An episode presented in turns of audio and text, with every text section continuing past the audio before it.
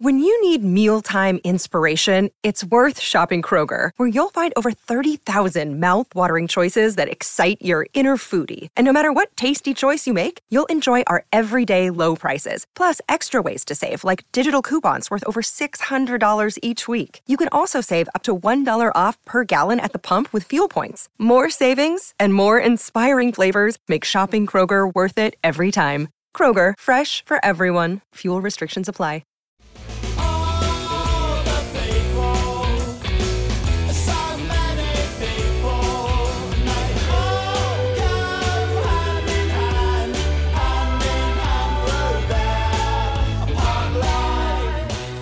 Yes, time to talk Premier League with Spencer Prior. Evening, Spencer. Hi, mate.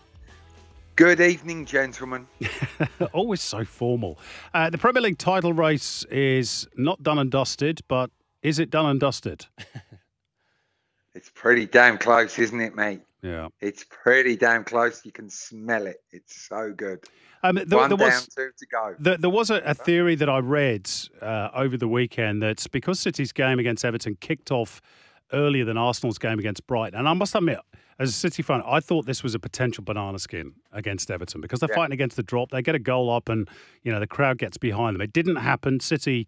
Uh, comfortable winners in the end, and, and that that really got to the Arsenal players. It, it left them flat for the match against Brighton. Do you subscribe to that theory? Potentially. Yeah. But potentially, I mean, let's be honest, mate. For the first 35, 40 minutes, it wasn't a great game. Mm. And, you know, they, I don't think Haaland Haaland had hardly a touch in, in Everton's half.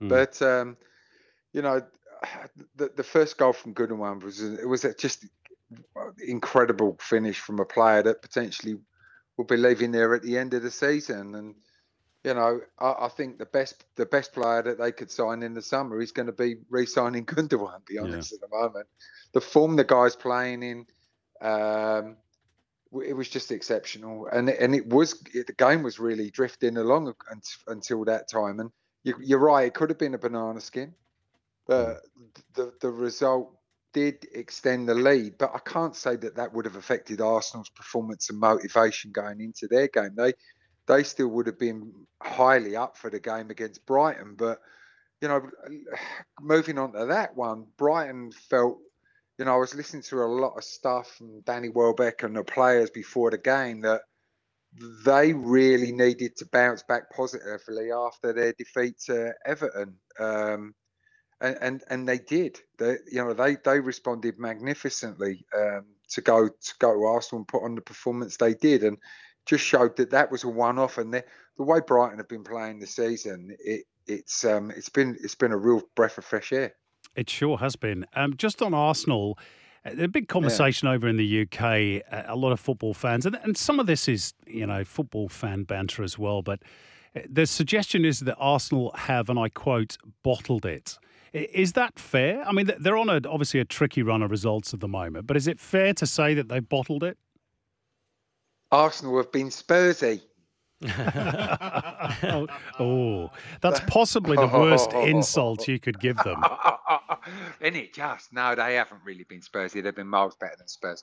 Um, I, I- no, I wouldn't say bottling it is is is, anything. I think I, I I genuinely don't think they've got the, the depth of squad that Man Yeah. City have had to be able to get into a running and and nobody nobody's won the season after 25 30 games right it's it's a long hard slog i actually felt when they got knocked out the champions league and that that, that would have been to their benefit and they could just focus on the league but it hasn't transpired that way. And and, I, and I'm, I'm not going to say they bottled it i think the the the character that their players have got is far far different from where they were at net last year.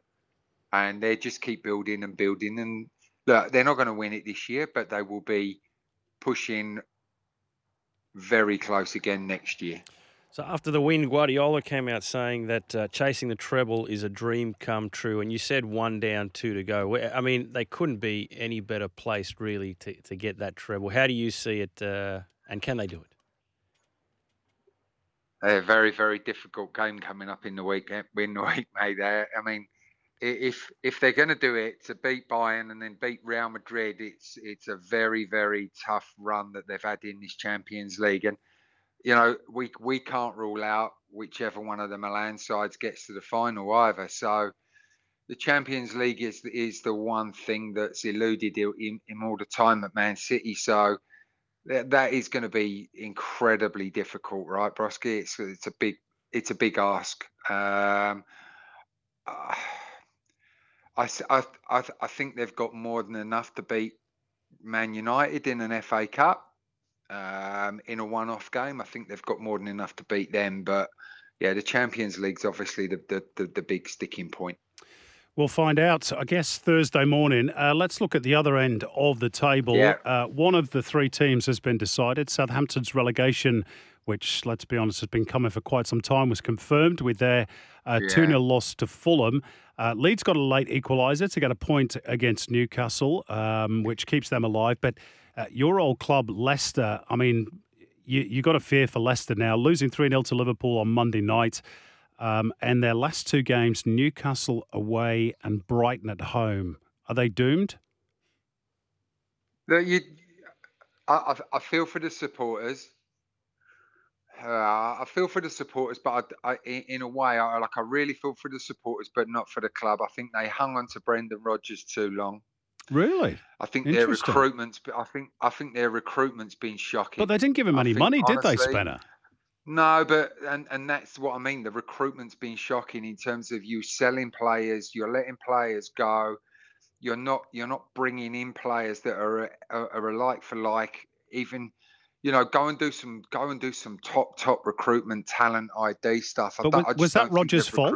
Well. Was that Rodgers' fault? I think he complained at the start of the season, didn't he, that he didn't have yeah, any money to spend. Yeah, but you know what? If you don't, I, I, again, I, felt that in the middle of the season he looked like he got them out of a sticking point. But then when they started to go again, they he hung, they hung on to him for too long. I think that that, that, that was the point where they should have gone a little bit earlier mm.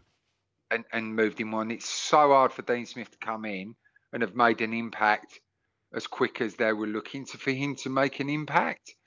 Um, yeah, look, I, I think it's been really poorly managed this year. The club that is not the, not so much the team. I think the club has been really poorly managed, and they are where really they are where they deserve to be based on how the club's been managed this year. And again, I don't I don't say that's just the manager of the football team. It's just the club.